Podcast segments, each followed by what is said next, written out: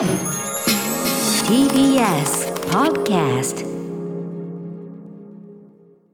12月7日水曜日時刻は8時になりました。TBS ラジオキーステーションにお送りしているアフターシックスジャンクション私ライムスター歌丸そしてはい水曜パートナー TBS アナウンサーの日々真央子ですさてここからは聞いた後に世界がちょっと変わるといいなな特集コーナービヨンドザカルチャー映画音楽ゲームなどさまざまなカルチャーの2022年を総括していく12月とにかくねベスト時期来ましたね。ですねあっという間ですね。はいということで今夜はこのジャンルを一気火星に総括していきます、はい。では早速おなじみのメンバーに名乗っていただきましょう。どうぞ。文具王です。木立拓です。タコ壁氏です。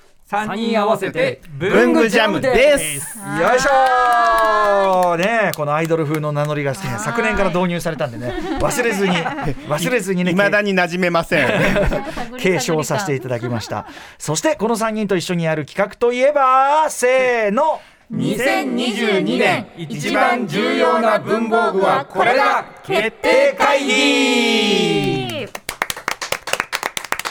はいということで定期的に文房具の特集をお送りしているこの番組。これから今年1年間の文房具界はどうだったのか。そして今年のベスト文房具は一体何なのか。大いに語らっていきたいと思います、はい。教えていただくのは日本一の文房具トークユニット文具ジャムの皆さんです。よろしくお願いします。よろしくお願いしはいます。今日今日はね、あのー外側この第6スタジオと外側の28スタジオも駆使して、はい。ちょっとローテーションしたり、い、つもねあの木立さんがなんか、はい、最初はおなおなじみのポジション外からお送りしております。木立でございます。後からお越しいただきますんで、ははいい、改めまして、えーお一人ずつ天候を取っていきましょう。はいまずは一人目文房具の継承啓蒙、えー研究開発分解などを行う文具王こと高畑正幸さんです。よろしくお願いします、はい、文豪。文豪です。はい、先日までお世話になりましたが、続きまして、はい文房具ライターでちょっとへんてこな色物文具通称色文の世界的コレクターでもあります。木立拓さん。はい、木立拓です。はいよろしくお願いいたします。す。そして、はい実践派文具マニアであり日本唯一の文房具ラジオタコとナオミの文房具大作戦でパーソナリティも務めていらっしゃいます。タコ壁内さんです。よろしくお願いします。はいタコさんお願いします。えー。はい、このお三方ですね。はい文具ジャムのお三方でございます。3人名義でイベントや雑誌での連載などさまざまな文房具活動をされていらっしゃいます、はい。まあ、この番組というか私の番組もウィークエンドシャッフル時代からもうずっとお世話になりっぱなしでね、はい。私が寝てる間も喋り続けていたテレビの間もあ りましたね。はいというのもありましたけども、はい。えー文具ジャムとしてのご出演はだからあそうかだからちょうどもう去年のこの企画以来になるのか。えいやーそれはちょっと飽きすぎだわ。どうでしたうかん。ちょっとねあのあのお三方に、はい。あの文房具ベストを伺う前にちょっとどうしても聞きたいことがあって、連日ワールドカップサッカーワールドカップの話題をお伝えしてるんですけれども、キャンパスですね。そうだ。食い気味、はい、えー？全部言う前に言われちゃった。そうクイズ回答者天才回答者。ピポン。え何を聞こうとしたの？何を？あの森保監督がですねこうなんか戦戦術を書いてると見られている、はいはい。ノートそう、はい。海外からデスノートって言われていて、はい。でそれにノートにいっぱいいろんなことを書いてらっしゃるんです試合中に、はい。でああれあれを昨日プレゼンを「N スタ」でしたんですけど、はい。このノートは何かおよはい。びこのサイズは何だっていうのがずっと気になってて、はい。お三方いらっしゃるので 今日は聞いてみようと思って。あれおそらく、はい。あのまあキャンパスノートだっていうのはみんなわかるじゃないですか。でっかくキャンパスって書いてあるので。あれの B 系の、はい。で大きさは A6 と B6 が、はまあどっちも使われてるばみたいで、えー。重なって出てる場合があるんあで。2冊？2冊こう出てる時があるんですけどそれがたまたまこの写真が載ってる時にはい。横にボールペンが写ってるんですね、はいはい。ジェットストリームの 4&1 とおおそらくあの、えー、とフリクションの、まあ、3色か4色かどっちかが出てるんですけどおそれとの長さの比較からするとおそらく高さがほぼ一緒の B6 と、それから、まあ、それの1個上あ A6 とその1個上の B6 かなというふうに思います。はい。きりしました。ありがとうございます、すごいですね。サイズ検証がちゃんとなされてるのね。なされている、そうでしたか。じゃあ結構じゃあ文房具というかこのペンもそうですね。ペンもこれは見えているのはあのフリクションのですね、はい。とあとはジェットストリームの 4&1 かなという。抑えてますね、はい。ちゃんと。ん。はあそうあよかった今でもすごいねあのワールドカップで文房具の話題といえば はいキャンパスですねっていうこの流れですよ。ね流れるようなパス。もう本当に。我々文具ノックとしておなじみの人間です。ので。はい。さすがです。あすっきりしました、ありがとうございます、はい。ということではい。日比さんありがとうございます。ありがとうございます。タイムリーな情報ありがとうございます。さあということでいきましょうかね。はい。今年の文房具シーンの傾向や特徴についてまずは解説していただこうと思います。はい、えーということで今年の文房具界の流れ3つのポイントに絞って解説していただきます。まず1つ目は？文房具は実用品から癒しの製品へ。これはどういうことでしょうか？あの文房具ってやっぱり仕事で使ったり学業で使ったり、そういうまああの実用品、まあ、道具だとは思うんですけど基本的にはも、まあ、それもちろんあの必要なことだと思うんですね。それ以外にもあの実際に、まあ、比較的最近あの文房具が好きな女性が増えてきて、うんうんメーカーの方もそこがすごく熱くなってきてるなとは思うんですけど趣味性が高い実用一点張りではなくてもちろん文房具ってちゃんと使えるんだけども機能性もありつつデザインもう可愛い美しい。可愛い美しい。で、えー昔からあったんだけども最近改めてまたリニューアルで出てきてこれが綺麗みたいなものがあったり面白いものがどんどん増えてるなっていう印象があります。はい。だからそういう意味では機能性の競争みたいなところがある程度いくとこまでいった結果でもある。まあそれもあるんでしょうね。あとはあのどうでしょう。あの男性に比べて女性ってそこまで機能だけでは引っ張られないのかもしれないなって。僕もでもね、うん。デザイン悪いと使う気しないんで、まあもちろんそこはありますよね。うん。そうそうそう、ね。あのいつも文句言ってるんです何この線とか。ばっかじゃねえのとか言いながら。使ばっかじゃねえの出ちゃう出ちゃうぐらいですから、でもやっぱり石をつけたみたいな。石石だけではないんですよ。わ分かりやすい例で石が出ますね。プライム石が出ますけどね、うん。手元をこういっぱい見るじゃないですか時間がねその所要時間が多いじゃないですか、うん。自分の視界が可愛ければ可愛いほどやっぱりモチベーション上がりますから、うん。まあ機能性がもう皆さんあるもうアベレージが高いからこそここまで行きつけるというのもありますよね。そうですよね、うんあの手に取ったものが思いっきり外れっていうことはほぼないんじゃないですか、ないないもう。確かにうんね、あ本とは、あのフィーリングが合うかどうか気に入るかどうかっていうところでやっぱり一段、二段ぐらい高いところに来てるかなっていううんうん感じはしますよね。まあ進化ということですよね。ねね当はい。さらにこうよく出ている商品の傾向と。ジャンルで言うとあのよく動いてるなって店頭で見えるのは万年筆のインクから、ままあ、マスキングテープもずっと売れてますよね。はいはいはいそれからシールそれからスタンプスタンプパッド、うん。この辺りがものすごくよく動いてるなっていう感じがします。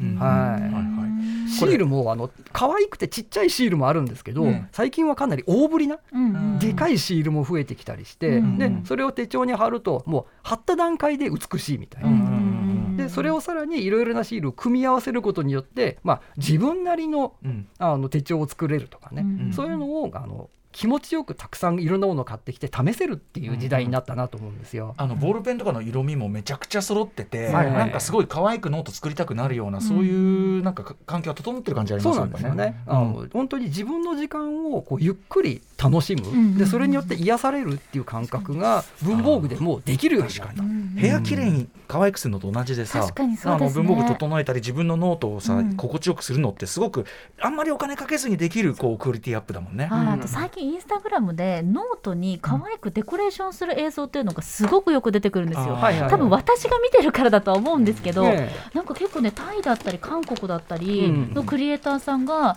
シール貼ったり線引いたりっていうのが動画であって、こういうことですよね。文具をはい文具を失礼しました、はいそうですよね。こういうやつね。こういうやつです。そうこういうやつ。これは文豪が作ったやつですか？あまああのちょっと借りてきてるんですけど。あそうなんだはいあへえ本当にごご自身の可愛いですよねでこのブームがコラージュっぽいまあちょっとあの後で言うつもりだったんですけども、まあ、僕は勝手にはファストデコって呼んでるんですけど、要はそのデコレーションってこれまでだったら、はいは自分で全部書かなきゃいけなかったじゃないですか。うんうんうんでそういうのってなかなかハードルが高かったんだけど、これって何やってるかっていうとシールとかを組み合わせて、そういう可愛い世界を作るんですけど、はいはいだから以前のシールだったら1個だけキャラクターとかじゃなくて、今のシールってどっちかというと部品としてのシールなんですね。なるほど。でいろんなシールを組み合わせることによってこういう世界を作る、うんうん。まあ、コラージュのための材料としてのはいはい。シールがすごくいっぱい出てて、でこれだったらほら絵が下手だからとかいう人でもうん。うん。貼り合わせていくと素敵なものが作れて、オリジナルなページが作れるんで。うんうん。ということで、まあ、このデコレーション簡単ですごいクオリティの高いものが作れるようなシールっていうのがすごい流行ってるよねっていうのが思ったりします。ね。へー。面白い。ファストデコ。ファストデコ、僕が勝手に呼んでるだけなんですけど、はい。なるほど。そうですね。はい。うんうんまあ文豪から見て先ほどあの、はい。タコさんおっしゃってたような、はい。そういう流れっていうのはやっぱりまあファストデコもそうですし、うん、あともう一個はですねあの、まあ、僕あのもう一個ネオファンシーって呼んでるんですけど、ええ。まあ、ファンシーブームってもうあの90年代ぐらいにもうめちゃくちゃサンリオとか流行りまくったじゃないですか。うん。でそのを経た上で大人になった人がもう一回ハマるえっとまあ、割と分かりやすいファンシーっていうのが今増えたんじゃないのかなっていうふうな気がしてます。うん。だからなんかそのレベルの高い人たちの間ではなんか紙質がどうとかうん。インクの色がどうとかあとはまあなんか最近だったらシーリングスタンプとか。そういうのすごい流行ってるんですけどそうじゃなくってもうちょい分かりやすい話でまあ例えば水玉さんっていう人がすごい人気なんですけどこういうキャラクターだったりとかあとアデリアレトロって言ってこれは今年もう出まくってましたね、出まくってますよね。うん。なのでそのちょっとレトロなあの昔の昭和のガラスのコップとかにあった可愛い花柄とか、こういうなんか記号的にはすごく分かりやすくて。まあ、言い方はあれですけど読解力のいらない非常に誰が見ても可愛いっていううん。可愛さっていうのがでもあの昔のキャラクターをそのまんまじゃなくって、一巡回ってるので大人が楽しめる、まあ可愛さっていうことで、新しいファンシー大人向けのファンシーが流行ってんじゃないのかなというふうに思ってます。確かに、はいという全体の傾向があるかなと思いました。えー続いて文具ジャムが考える今年の文房具会3つのポイント2つ目は何でしょうか？木立さん。はい、えープライベート空間で仕事をするときにどうするか問題。ね木立さんも今あれですもんね28スタジオにね勝手なプライベート空間を作らはれて、い。もうここで仕事しちゃおうかなぐらいの感じなんですけども。申し訳ありませんけどパーテーションで区切られてね、はい。すいませんけどはい。えーとですね要は昨年ぐらいからですねあのちょっとその前、うん。えーと一昨年ぐらいはですねあの在宅ワークをするときに要は、はい。家に仕事をいかにねじ込んでいくか、そのビジネスをプライベートにどうやってうんうん。融和させていくかというのがテーマだったんですけども、ええ。ー今年になったぐらいからですねもうそろそろそれやめようよと、あのオフィス出勤もだいぶ増えたことなので、あの仕事をちょっと一旦家に入れるのを拒もうという動きが見えてきてるんですね。でそれはどういうことかというと、あのー例えば自宅のそのリビングあのダイニングのデスクで仕事をする時も、一旦パーテーションで区切って、今までだったらそのプライベートが仕事に侵食するのを防ごうというものだったんですけどもそろそろ、えー、と要は、仕事の書類だとかなんだとかをプライベート空間にはみ出させないようにする。ここが、まあ、家で仕事するにしてもここまでは仕事そう。みたいに。だから今まではその醤油差しがパソコンのそばに来るのを防ごうだったのが、はい。あの書類だとか資料があの普通の生活の邪魔になるのを避けよう。ん。うという動きなんですね。同じ大きなその例えばそのダイニングの机とか使ってるにしても、うん。ここは仕事ゾーンみたいなそう。線引き。完全な線引きです、うんうんうんうんでそのための商品。だから例えばパー今言ったパーテーションですとか、あとはデスクマットがですね、うんうん。あの去年今年と新製品が意外なほど出てるんですね、デスクマットってめちゃめちゃ地味な製品なんですけども。本当ですね、はうん、あのそれの新製品が今更出んのかっていうい、でもやっぐらいに。ぱデスクマット引いてあるここが仕事ゾーンみたいな。そうですそうです。でさらにはそのデスクマットも進化してましてあのポケットがいっぱいついていて、うん。でそこに要は仕事道具がボンボンボン放り込んで片付けてでしかも畳んで吊るせる机にハンガーがついているので、収納もできちゃうそうだからもう仕事道具はもうじゃらっとまとめてうんうん。吊るす、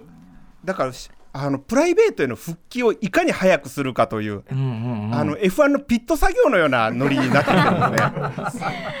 効率の良い。いかに早く片付けてプライベートに戻れるなるか。ほどね。今最近うちのアナウンス部もそうなんですけど、うん。フリーアドレス化がめちゃくちゃ進んでるじゃないですか。はいだからやっぱりどんな場所でも自分のデスクを整えられる商品とかっうん。てすごい大事だなって今思いました、しかもこれポケットとかついてるから、うん。僕の用語で言うすぐあのお店開いちゃうやつも、うん。お店お店開いてもねすぐ畳めるし、そうそうそうそうう。ん。そう、違う人が来てもああなんて、あわちゃわちゃわちゃってやらなずにつの間にこんな店を開いたんだっていうやつじゃない そういうところに。でもそれ店開きやすいし畳みやすいね、うん。で店開いたとしてもあの周りに迷惑かけにくいわけですよ、うんうんうん要は侵食しにくいわけなので、ポケットもいっぱいあるから、うん。へー。その辺がちょっとね今後もテーマになってきそうな匂いがしてるので、来年以降実はデスクマットとかあとはパーテーション系がかなり注目されるんじゃないかなというふうに見てます。確かにフリーアドレスっていうのとある意味だからそのリモートも常にある意味併用時代っていうか、うんそれもあるからこそっていうかね感じがしますねやっぱそんねな感じですね。アフターコロナだな、さあそして、えー、文具ジャムが考える今年の文房具会3つのポイント3つ目は何でしょうか？文豪はい、えーメーカーに求められる2つの S、SNS と SDGs です。はい。はいはい。あの、まあ、メーカー側もねいろいろと取り組みが必要なわけですけれども、うんまあ、最近特にやっぱり絶対必要になってきたなというのが SNS で、いやそのインスタグラムとかそれからまあツイッターとかもそうですしいろんなところにですね、まあ、広告を出していくっていうのが今までみたいなマスのメディアだけじゃなくて、うんそういうところにどんどん出ていくと。でまあレベルの差はいろいろあるんですけど、まあ、やっぱり手作り感のあるところも結構多いですけど自分たちでなんとか発信するっていうのをうん試みとしてはやってるところがほとんどになったかなというふうに思います。うん。なんであの事前にあの商品を発売するよりもちょっと前から商品の情報をち小出しにしてリークしていったりとかあまあ、それもありますしあと販売の形態もあの今はもう本当にあの店頭に行くのもあるんですけどちょっとこの商品はどうだろう、ううんうん。売れるかな？どうなのかな？っていうやつを、まあ、その先にクラウドファンディングで出してあーでクラウドファンディングで先行であのいろんな注文を取っていけそうだったら作るみたいな、うんまあ、注文数いかなかったら作らないみたいなうん場合もあるというような感じで。確かに今まで文房具ってねその音楽でいう新譜はねそのレコヤでいうじゃないけど文房具屋行って、あこの新譜かっていうことしかなかったわけで。はいね、でもその新風発表情報がはい先に知れれば行くかもしれないしっていうかそういう外側キャッチできるもしますもんねやっぱね。いかにそこでバズらせるかっていうのがすごく重要になってきてるし、うんいかにそこで素敵に見せるかっていうのが大事なので、まあ、商品の作り方とかデザインの仕方もちょっと変わったかなっていう感じ。がそうださワールドカップのキャンパスはこれはようまくやったんじゃないのこれそうですよもともとね森保さん使ってたのかそれとも提供なのか。いや多分もともと本当に使ってて、どうやら今後は提供の方向に行くっていうニュースを見たことがあるので。もうアディダスとかねナイキと並んで、もうキャンパスだったりね。そうですよ。うん。でもやっぱり SNS がここまでこう激化というか激しくなればなるほど、はい。はいなんか文房具たちのアイドル化が進んでいくっていうか、はいはい。うん。なんかビジュアルも求められれば人気も求められるし。それそれでさっきの,、まああのはい。なんていうの癒し化っていうか、うん。あのファーストファあのネオファンシー化とか、はい。ファストデコとかっていうところ相性めっちゃいいじゃない、はい。だからなんか全部一体な感じしましたよね。うん。うん大変だ、文房具も。あとですねあの SDGs ってやっぱりねあの世界中いろんなところで言われてますけれども特にやっぱり、まあ、文房具だったら大手の会社とか中心にやっぱそこは環境にも配慮してますよとか、まあ、持続可能っていうのがすごくテーマにはなってるんですけど、まあ、ちょっと前まではね抗菌っていうのがすごい強かったんですよ。あのやっぱコロナが話題になってたので、うん。もうどんどんねあのクリーンですクリーンですっていう方向に行ってたんですけどもそれもちょっと飽き始めたところがあるかなと思って、今はどっちかっていうとまああのなんですかね SDGs 環境に優しいだったりとか、まあ、そのいろいろあるんですけど中にはほらあの脱プラスチックっていうのはすごいよく言われますよね、うん。プラスチック海洋プラスチックの問題とかいっぱいあって言われるようになってですね紙のパッケージの商品がいろいろ出てるんですけどうん。商品の紙パッケージ化って言ったって中身見えないっていう、うんこれ窓が開いてないんですね。窓が開いてないちょちょっと、うんうん。まあ、こんなものが出てきたりとか、うん。まあ紙のパッケージだったりあとはですね、まあ、材料とかでもやっぱりそのアップサイクルってよく言われるようになってきて、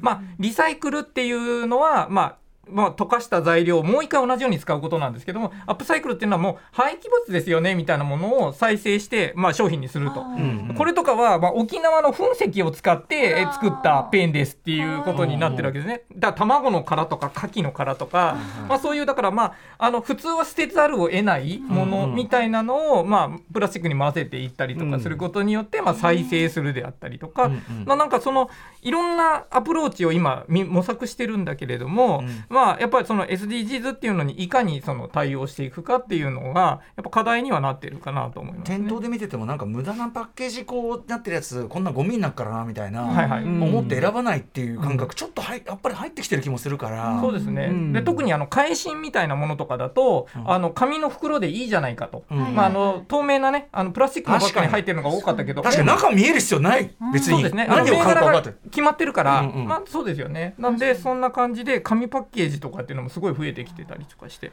うんうん。なんかまあ。SDGs ってペーパーレスとかもあるじゃないですか、ありますね。だから正直文房具界にとってははい。向き合い方難しいんじゃないかなと思ってたんですけど。確かにそれはあると思います。だからうん言い過ぎたらあのじゃあそのノート使わなきゃいいんじゃないのかってなってしまうので、うんまあ、そこら辺は、まあ、そこのクリエイティビティも必要だし、うん。楽しみながら仕事するのも必要だよねって言いつつもでもやっぱり捨てるものだったりとかあとはその材料だったりにはすごい気を使うようにはなってきてますね。両輪でしっかりはい取り組んでるんですね。そうですね。はい、SNS と SDGs2 つの S、えー、3つ目のポイントとしてご紹介いただきました。はいということで、えー以上の、ね、ポイントを押さえた上で、お知らせの後文具ジャムの皆さんに今年一番なじゅ、えー一番重要な文房具を持ち回りでまたねこうどんどんサイクルで そう。で入れ替わり足し替わりこうやってきて。どんどこどんどこ。どんどこどころやって最終的に日比さんが無理やり選ばされるというそれが嫌なの。それが一番重荷なの。でも今日のねファーストインプレッションですから、はいピュアに決めたいと思います。ねはい、はい今年一番の重要な文房具を紹介いただきます。After Six Junction.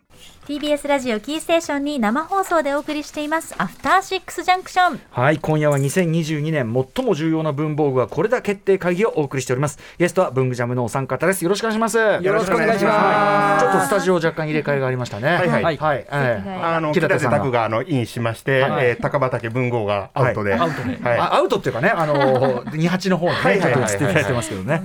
はい。ということで。はい、これからですね、お三方に一人ずつ2022年に発売されたベスト文房具を発表していただきます。うん昨年の12月1日から今年の12月1日まで、この1年間で発売された文房具のうち、一番最高だったやつはこれという候補を、タコさん、木立さん、文具王の順番で2つずつプレゼンしてもらいます。うん。そして最後に2022年のベスト文房具を決めたいと思います。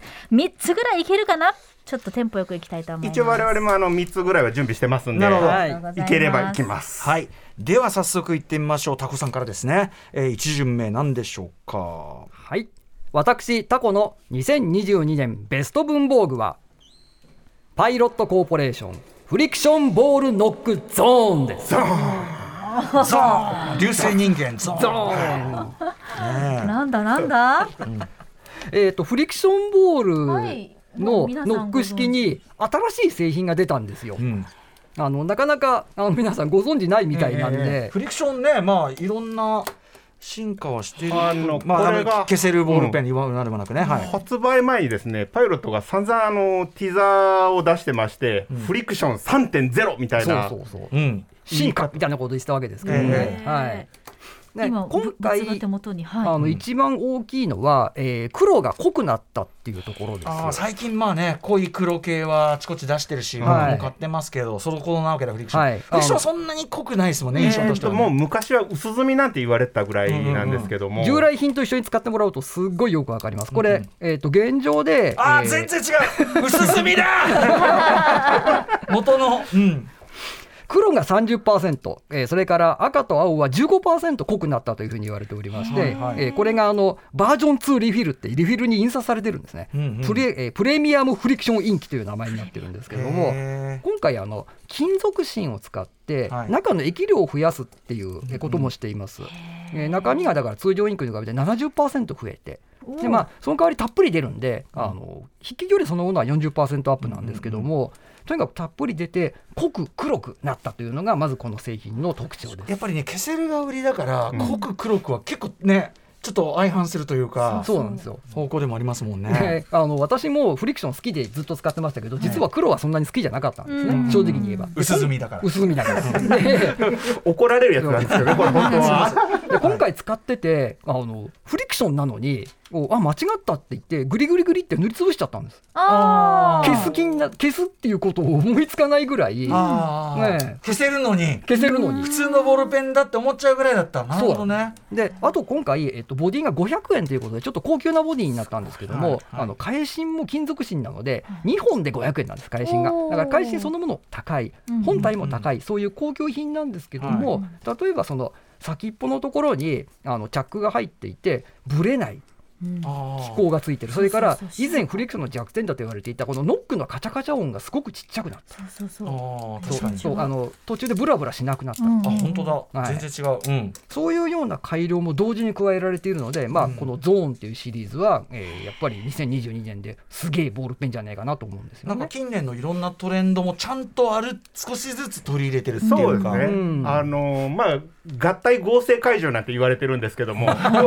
強い怪獣のいいところだけ取り込んだみたいな、そしてこのタイプは2000円と3000円がありまして、あ高級さらに高級ラインもある。はい、はい2000円は、えー、と木のグリップであー3000円はえー、と樹脂のグリップでさらにこうマーブル調になっていて重たくなっているもとも元のフなんかフリクションが少年に見えてきます。なんか大人になったなみたいな、なんか紳士になって帰ってきたなみたいな。あ長いんですか？はいはい。ちょっと長いんですよ本体が。あの前のやつと比べていただくとほんのちょっと長い。じゃあ本当に成長しちゃったんだ。そうですね。スマスマートに見えますしね、うんうん。あと、まあ、あの重みがあって僕はちょちょっと重い方が好きなんでこれもかっこいいし。あとうん。2000、3000のクラス今までのものってビズって名前がついてるあの高いシリーズはキャップがついてたんですよね。側を隠すキャップがついてたんですけど今回そのキャップがなくなりました、うんうん。でもデザインから見てキャップがあるようにというかそのボールペンの格好としてかっこいい形にこう収まっていて、はい。これがやっぱり成長の進化じゃないかなっていうふうヘッド部に思いますね。分の金属このメタルとか相当、んあのトップ重トップヘビーっていうか、うん、そうそうですね。そうしっかりかける。はい。でもなんかね、うんうん。インクのこう滑らかさは全然変わらない。あのやっぱね濃さが本当におっしゃる通り高尾さんおっしゃる通りあのこれフリクションなのっていうぐらいうん。濃い、そう。普通普通に濃い。普通なんですよ。うんうん そうなのであの今までのフリクションを使ってた人にももちろん使ってほしいんですけど、うんうん一回フリクションを諦めてしまった人に使ってほしい。確かに。あの当然のことながら消したら綺麗に消える。も消えちろん。るんですよ。えーうわ本当だ。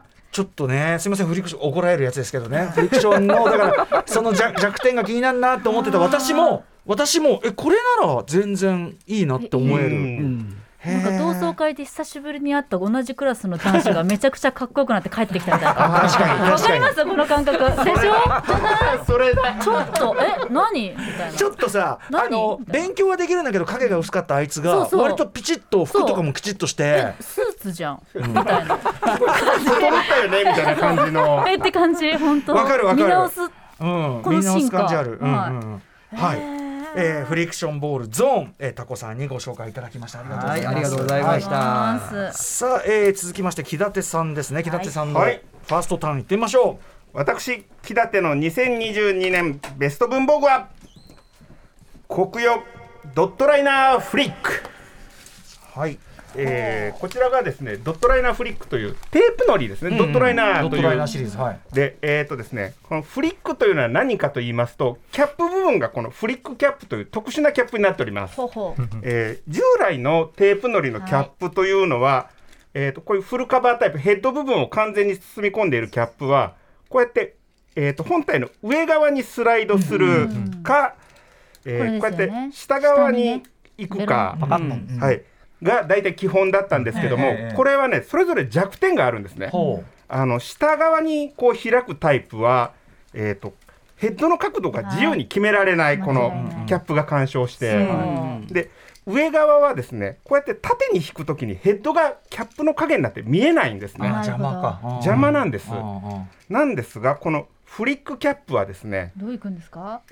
おお。ああ、そうきたかよ。えー横にポそうきたか今と折れ曲がる日比さんがもう崩れ落ちてそこで受けるかバカウケ。こっちか。えーとね要ですね要は本体の、えっと裏側に回る回り込むように倒れる。何？はい。えー、とこれによってですね、うん。全く邪魔にならずにテープ貼り作業ができる、すごいねこれ。思いついた人これでいいじゃん。横でいいじゃん。横じゃん横じゃんみたいな。でしかもですねフリックって要はあのスマホとかのフリック操作という親指でちょっと弾くような操作なんですけどもこれがですねこの、えー、とフリックキャップの根元のところを親指で少し押しつつクッと。横に力を逃がすように弾くとうん。開く。これがですね慣れるとスパーンって開いてめちゃめちゃ気持ちいいんですよ。ジッパーチックな。ジッパーじゃないジッパーじゃな。いジッポチックジッポーチックあの僕これをいかに爽やかに開けるかっていう練習もしたぐらいで 爽快感を味わうための。あはい、でしかもこのコンパクトサイズなのに、うん。えー、と詰め替えが可能ーえで、ー、コ。スパもいい、うん。ええなので、あのーテープのり基本もう僕これに全部入れ替えちゃったぐらいには、淡い紫でいわゆるくすみカラーっていうんですか？そうなんです。可愛い見た目の、はい。はい。でしかもこのフリックキャップがですね、えー、と押して横にずらすっていうすごい実は複雑な開け動作をしてるので、はい。あのペンケースの中で勝手に開かないんですよこれ。あそれが嫌だったんですープのりって確かにあの勝手に開くとヘッドがドロドロにやっぱほこりついて汚れちゃうんですけども。そうそれが一番嫌だった。はい、あのこのフリックキャップは人の意思が介在しないと開かない、ちゃんとセあのせ ちゃんとセーフティーがついてる。そうなんです、うんうんあのそういうところで非常によくできたテープのり、しかもこれ左利きでも大丈夫ですよ。そうそうそう。あのこっちにも両方開くちょっのでと左右、はい。左右いけるじゃない、はい。左右いけます。いいんですか？ちょっと押してずらすああなるほど。楽しい。こうしてキュッてあはい。あでこれでピッとこれだからほらもうほら邪魔じゃない。邪魔じゃない。日比さんのさっきのさ横にずらした時のバンっていうかあのあれがすごかった。あんな受けるとは思わなかった、はいちょっと俺も持ってきといてなんですけど、はいこの手があったかすぎませんか、いやちょっとね驚いたね。言われてみたら上も下もあったけど、左右を誰が考えただろうか、こんな近くに答えはあったのに。やっぱ我々のさ自分のその固定観念っていうかね、はい。それもあーってね国与さん。国用はまだまだやってくれますよ。キャンパスだけじゃないんですよ、ドットライナーも国用はい。わずか319円ですからね。やってくれるよ本当に。はい。木立さんありがとうございます。はいありがとうございます。さあ続きまして文具王のワンタン目いってみましょうか。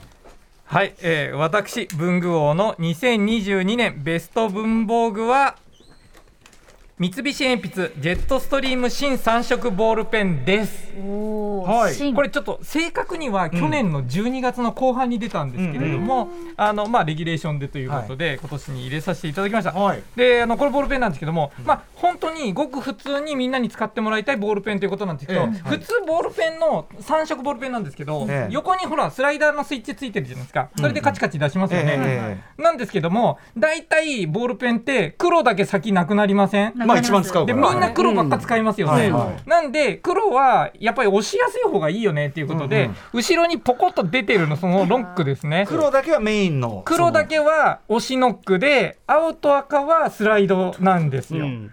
えなんで今までなかったんですか？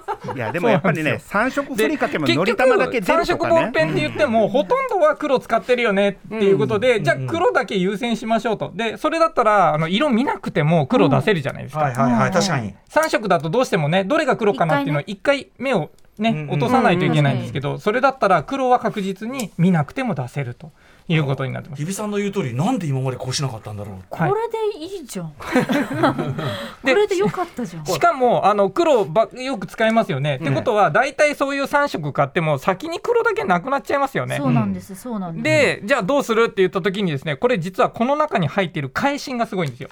返しがすごい。返信が新3色ボールペン用の黒で黒だけですね。なんと容量が70%アップということでさっき聞インクいたな。170%入ったインクが入ってます。70% なんで1.7倍のインクが入った、えーまあ、専用リフィルができてるんですね。うんなんか気が利いてるそうでまあこれまでのリフィルと全く同じ大きさ同じ形なんですけども実はパイプを薄くすることによって、はいえ中の容量を増やしたと。なんと細かいでこれ見た目全然細いんですよ細いです中に入ってるもの。開けてみると分かりますよ。のあなんかここんなんなんですけどそう。これあの見てみるとすごいびっくりしますよ。厚みが普通あるじゃないですか、うん。黒もああの青も厚みが見えるでしょ？その黒いやつは厚みが見えないんですよ。ないないない。んですよ。赤と青は厚みが見えるの本に当だ。なんかその色のところつまりインクが入ってる部分の周りがちゃんとう。ん目視できるけど黒は目視できない。そう。それぐらい確かに確かに。あの透明な透明なパイプに入ってますよっていう感じになってないんですよ。もう完全に全部真っ黒じゃないですすごっ。これは相当な努力があったでしょうことできたねこれ。できたんですか。で、ね。ねこれでほ太さこんだけしかないのに、なんと7割も増えたんですよ。うん。ですごいじゃないですか。なんで青と赤は増やさないんだっていうとやっぱ黒だけがまあ先に減るからということなんですけど。これ会議の様子がちゃんとしっかり正確に耳に浮かぶのがいいですね、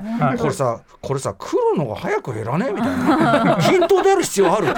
一字一句変わらずこの話会話してるやつですもんねこれね。黒って絶対的センターじゃねってやつですね こういうことでかもこの後ろだけノックって簡単そうに見えるけど実はめっちゃ難しくて中に入ってるメカニズムはすごい大変なんですよ。ただ棒で押してるんじゃないんですよそれ。え？そうなの？中にこの棒をこうちょっと押した時の棒の動きを拡大するためのメカが中に入っていへてー。それが入ってないとできないのでこれはあの、まあ、三菱がすごい得意な歯車とかこうそういうのの技術が応用されてるわけで。す。そうなんだ。はい。何 すごく軽いですよねでもすごくあ確かに。軸中心じゃないもんななそうなんですよ。これはちょっと中心からずれているのはこれもともと3色なので3つ入ってるんですけどでもあのまあこれで収まるようにということで、この中にめっちゃちっちゃいギアが入ってるんですけどそれがかっこいいんですけど。でかつこれを500円ということで、まあ、普通にこれは実用的なペンですよということで、まあ、これまでの3色ボールペンに対して新3色ボールペンっていう商品名なんですよ。え本当にこれ商品名なんですよ。新3色ボールペンっていう名前でこれつこの次どうやって商品開発するのかわかんないですけども。確かにいつ急になっでもやっぱりたんですかねこのこれでこれでいいじゃんっていう確信を感じるよ。やっぱジェットストリームは怠らないですねはい。努力を、確かに。そうなんですよ。圧倒的トップなのにね。本当に。だからその、まあ、単色でもね、まあ、いつもやってる OKB48 でもですね、まあ、はい。ずっと不動の1位を、ね、守ってきてるジェットストリームですけども、多色になってもですね、まあ、インク容量からこの押しやすさからいろんなところを改善してですね大したもんだ。まあ、独創をね続けていくという感じの作りになってます。バーコードのシールのところに、はい。当製品には黒インク70%増量の長持ちリフィルが搭載されていまして書いてあるところに、はい。ここまでたどり着くの大変やったんやでっていうメッセージを ここに書くんですよ。だってこの小さいシール確かに確かに。でもこれによってだから、であとしかもこれでパイ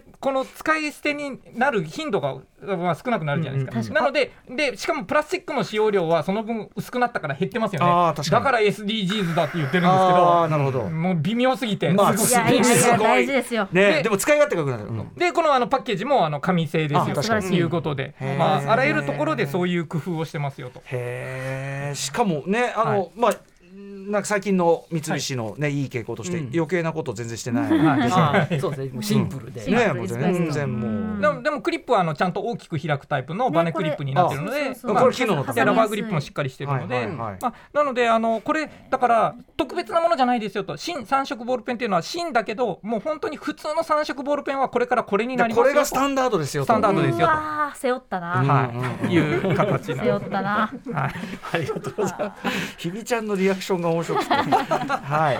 えー、三菱鉛筆ジェットストリーム新三色ボールペン、えー、文豪に選んでいただきました。さあ一周しましたねここでね。そうですね、さあということで、えー、再びじゃあタコさんでございます。タコさんの2週目いってみましょうか。はい、えー、私タコの2022年ベスト文房具はリヒトラブ一冊でも倒れないブックスタンドですほうこれは。もうまんま名前はまんまなんですけど、はい見た目がブックスタンドじゃないですよね、本当だ。なんだこれ。なんて言えばいいんでしょうね、ん？非常にこう言葉で形容しづらいところはあるんですけどなんだこれ。L 字型はね、L 字型の台があってで後ろに実はこう可動式の何か三角形のうん。本がついてるんなんですね。かピアノの中にねそうキーかなんか中のハンマーみたいな感じなんこれですけども。は何かというとこれを本を立てると倒れない。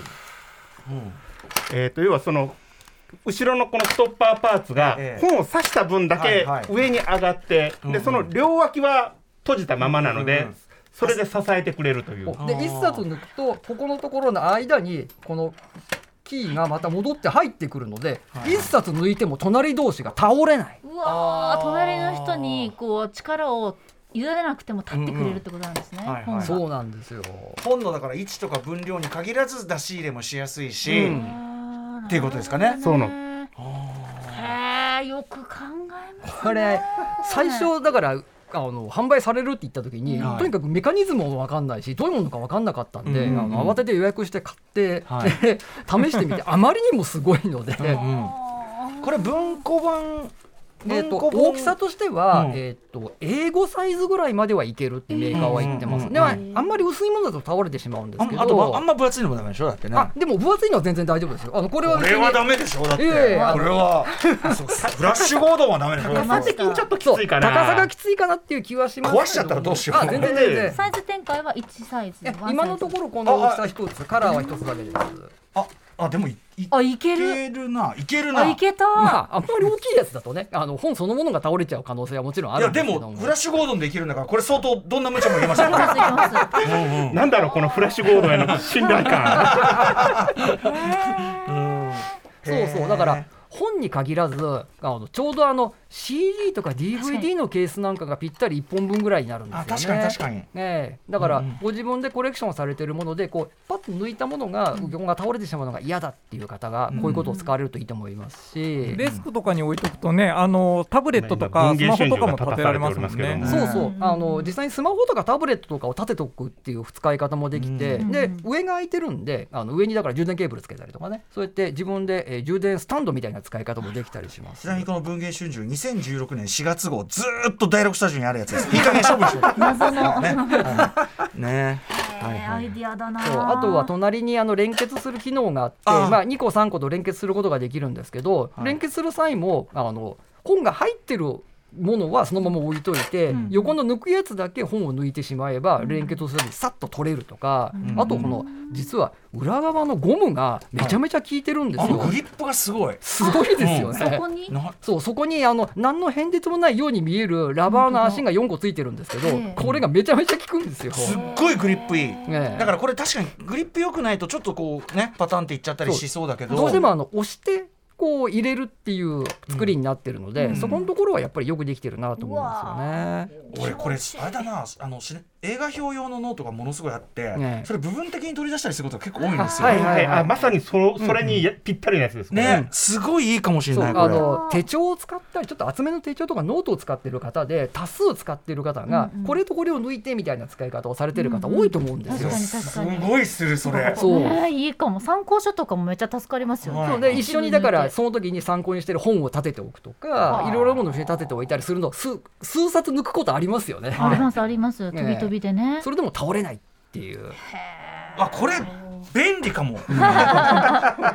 でどこにでも置いておけるサイズなのあでとトイレのねトうん。イレ用本置きのところがねなんかバタバタしちゃって嫌なんだけど。あほら今あのトイレットペーパーの上にいろいろと物を置けるようになってるじゃないですか、うんあそこに多分はまると思うんですよこれ、うん確かに。あー私ベッドサイドにスタメンブックスタンドを作ってて、うんその常に近くに置いておく寝る前に読んでる本とか、うんうんうん。読みたくなる本とか、はいとかそれってでも毎回ちょっとしか置いてないから、うんうんババババってなっちゃうんですけどこれ。これじゃん。これじゃん。ここにいたじゃん。これじゃん。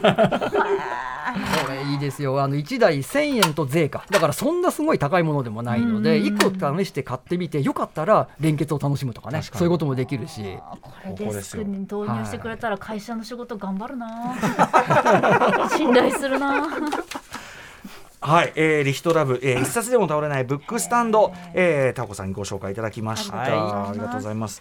さてさて、続いて木立さん2週目ですかね。はい。私木立拓の2022年ベスト文房具はメーカー。お。メーカー不明計算ローラースタンプ。メーカー、メーカー。不明来ました。ちょっえーととですね新しくないですか、実はあの中国製なんですねこれ、今実は中国文具めちゃめちゃ熱くて、えあの特にですねお勉強文具子供のはねもう日本よりも中国の方が面白いもの揃ってます。お勉強文具。はい、で実はあの私の姪っ子がですね、来年小学校にちょっと入学するということで、いろいろとこう入学文具を文房具ライターのおじさんが揃えているんですけども。思い出、はい、に。あのこれはちょっと姪っ子に使わせたいなということで、はい。えー中国から取り寄せました、うん。計算ローラースタンプ。ローラースタンプというので要はあの日付とか。はい、本体を持ってコロコロコロっと転がすとあのいろいろと柄が押せるものなんですけども、はいこちらがですね、えー、とちょっとコロコロしてみましょう。コロコロコロっと、うわえーこちらですね足し算スタンプはですね、ええ。ー10問の、え。ー、と1桁2桁2桁の足し算の問題が一気に出現するという、一転が気にあすことで、の公文の教材が出来上がりました一瞬で、手元に。しかもですねこれまあ10問しかないので、うん。やってたらすぐ答えを覚えちゃうじゃないですか。そうですよね。はい。えー、とこれ足す方と足される方がですね、こうやって切り替えができるんですね。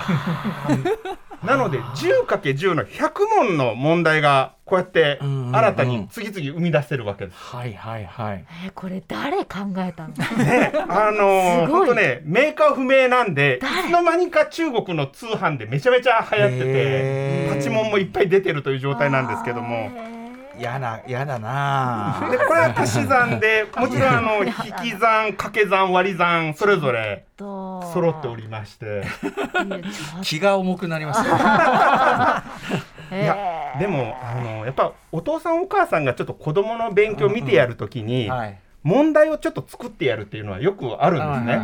あのお父さんドリルお母さんドリルを作るっていうのは,、はいはいはいなんだけどあれが面倒くさいわけですよ。確かにね。ねそれってある種ランダムにね。そうあのコロコロって転がすだけで、あの次々新しい計算問題が生まれるわけで、これめちゃ楽じゃんっていう。転がすだけで問題が出てくるからなんかその押し押し付けがましい教材じゃなくてちょっと、うん。さあやってみようっていうこそう。うアクションな感じがあって子供もねワクワクテンション上がるんですよ、ねこれ目の前でコロコロって問題ができる。そうそうそうは魔法みたい。そうかそうかへい。なのであ誰のこれ作ったの？ー 中中国ねあの映画なんかで見るとこう受験戦争熾烈ですから。そうなんですよね。さすが華僑の国ですから。ハイテクもので言うと猫背検出ペンというのもありまして猫背検出ペンあのーペン軸の後ろにカメラがついてましてあのー使ってる人間がこうどんどんどんどんこううん。ノートに向かってこう背を猫背にしていくとそれを検出してペンのペン先がシュッと軸の中に吸い込まれちゃって書けなくなる、お前猫背だぞと。そう。で元の姿勢に戻るとまた書けるようになるっていう。すごいね。や 嫌なドラえもんだよ。もう抜け目ない。なんでね本当あの中国文具だけであの1時間喋れるぐらいには今えー。面白くなって面白いね。確かにそのと特集もありかもね。確かに。気になるな、はい、なんでちょっとこの計算ローラースタンプはい。この今中国文具が熱いということも含めてはいお知らせしておきたかった。はい。最高です。平津さん2週目、えー計算ローラースタンプご紹介いただきました。そして、えー文豪2週目いきましょはい、えー私文具王の2022年ベスト文房具は、えーペノンタッチミーアートペンです。はい。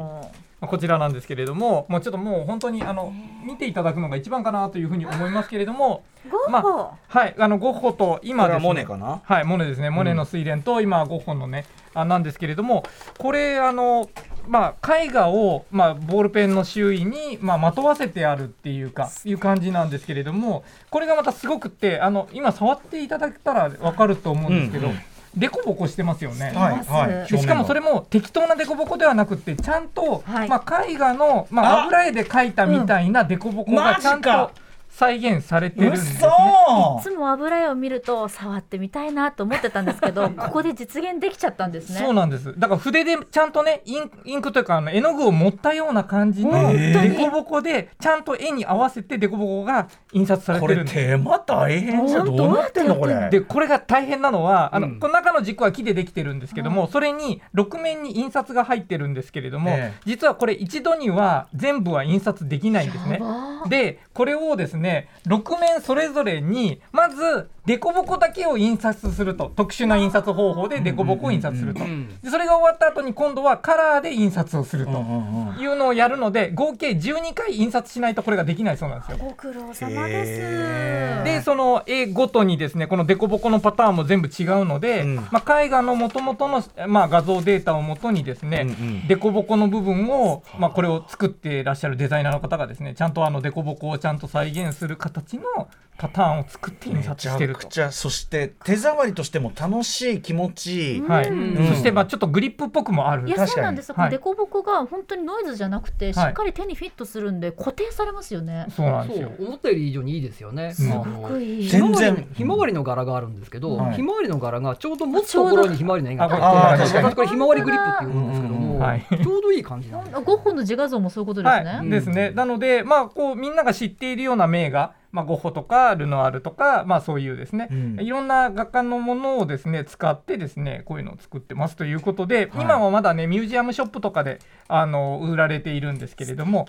でもこれで1500円プラス税なんですよ。うんうんうん。なんで、まあ、価格的にも、割とギフトにもしやすいし、ですね、でかつこのメーカーすごくまあやっぱりそのさっきの SDGs ですけども環境意識がすごく高くて、うん。パッケージもすべて紙だけでできているし、うんうんうん。でその返信とかもですね実はまああの中の芯をまああの会心を買うとですね封筒に入ってくるんですけどその封筒は実は会心回収用の封筒になっていてまあ、メーカーに送り返すとちゃんとリサイクルしてくれたりとか。あの前の旗のとこですよね。はいあそうですそうです。あの、はい。フラッグのペノンさんですね、もうはい。一瞬で心奪われましたけどこっちのボディの方の工夫もそうなんですよ。されてるんですね。でこれからいろんなね世界中の名画がまあこうやってですねどんどんこう作られていくということで、うんいやー全然あのねあのモネの方とゴッホだとねやっぱね、はい。ゴッホのが森があの絵の具の森が強いから グリップがはい、はい。なったりとかもう直感でわかるこの絵の違い。うん。はい。う分かる人になってくるとそしたらあれかもしれませんね。あモーパイみたいにねいにね。見ないで。うん。これはゴッホだなっつって分かるかもしれないですね。はい。はい。可愛い。もうこれはモテ文具でもありますし超可愛い。はい。三週目はねちょっと時間的にいけずなるほど。ダメかもしれませんね。ねちょっとそれぞれ皆さんが発信されている媒体でぜひ教えていただけたらと思いますけれども、さて K だから六個出ましたね。いやどうする？さあこれがいつも日比さんの胃腸にえっ、とね重圧がかかるところでございまして。はいそうなんです、いやでも今年はそのなんかあるものに甘んずることなく進化を続けるっていうこうひたむきさをはい。各社さん各鉛筆さん、鉛筆さん？ん。各うんボールペンボール文房具さん。文房具さん、はい。いやどうかな？どうしよういやでもうわこれは難しい どうしよういや迷うよね。迷う迷う。これは迷うよで。もあくまでも現時点での私のベストですから、はい、そうです。全然全然。はいあの第一報ということでこれからむ向かっていく向か向き合っていけばいくほど魅力に気づいていくともあると思うんですけれども、うん。はいそれでは2022年、えー、文具ジャムの方に提出していただいたこのノミノミネーションの、ね、中から、えー一つ日比さんにベスト文房具をチョイスしていただきたいと思います。日比さん発表をお願いします。2022年ベスト文房具は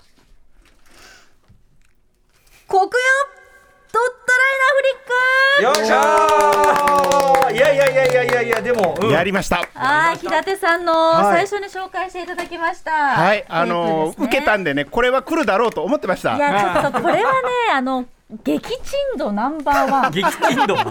いかに日比さんを沈めるかというところで決まるんですね、それは。で。もさあのあの新三色ボールペンもそうですけどそうなんです。これでいいじゃん。そうそうそう。それってすごいよねやなんかっぱね文房具そのものの私良さというか魅力ってすぐそばにある幸せだと思ってて、はい。寄り添ってくれる幸せ。でこれはすぐそこにアイディアあったじゃんっていうのをこう体現してくれてるアイディアなので。ね。下ダメはい。上ダメ、はいでそれで横見た時に多は分俺たちそのなんでこれに気づかなかった自分自体にそう。なんかねそうなんですよ。次元が一個増えたっていうか。そうなんですよ海岸。二次元人間だった俺たちね。いや本当にそうなんですよ。ここまでまた幸せに気づかせてくれたかということで、今年はこちらを選ばせていただきます。リアクションベストリアクション日比さん。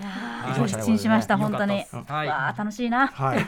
私もあと倒れないブックスタンドは普通に買うと思いますはいということで皆さんありがとうございました。はいありがとうございます。いやどれも素晴らしかった、えー、最後に文具ジャムの皆さんからお知らせ事をお願いしたいと思います。じゃあ文豪はい、えーいつもやっております文具の扉あのウェブの、えーと情情報サイトやってますので見てくださいあと YouTube の方でもですね、えーもっと詳しく、えーそれぞれの商品を紹介しているので見てくださいあと最後にあの OKB48 ですね、ああそうですね。はい、今年もやっております。12月の31日までウェブ投票できます。それからあのいろんなところでね各地でやられている握手会もですね公式ページで見られますのでよろしくお願いします。はいありがとうございますそして木立さん、はい、えーとですね、第2回文具マーケットというのをですね、来年の2月25日に、えー、五反田 TOC の H ホールで開催します。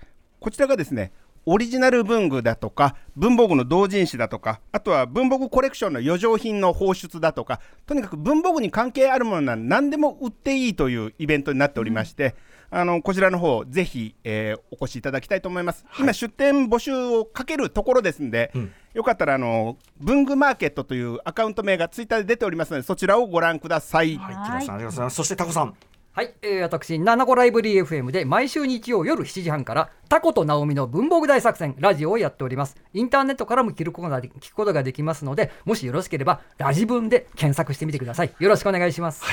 ということで以上2022年の文房具総括特集でした。文具ジャムの皆さんありがとうございました。ありがとうございました。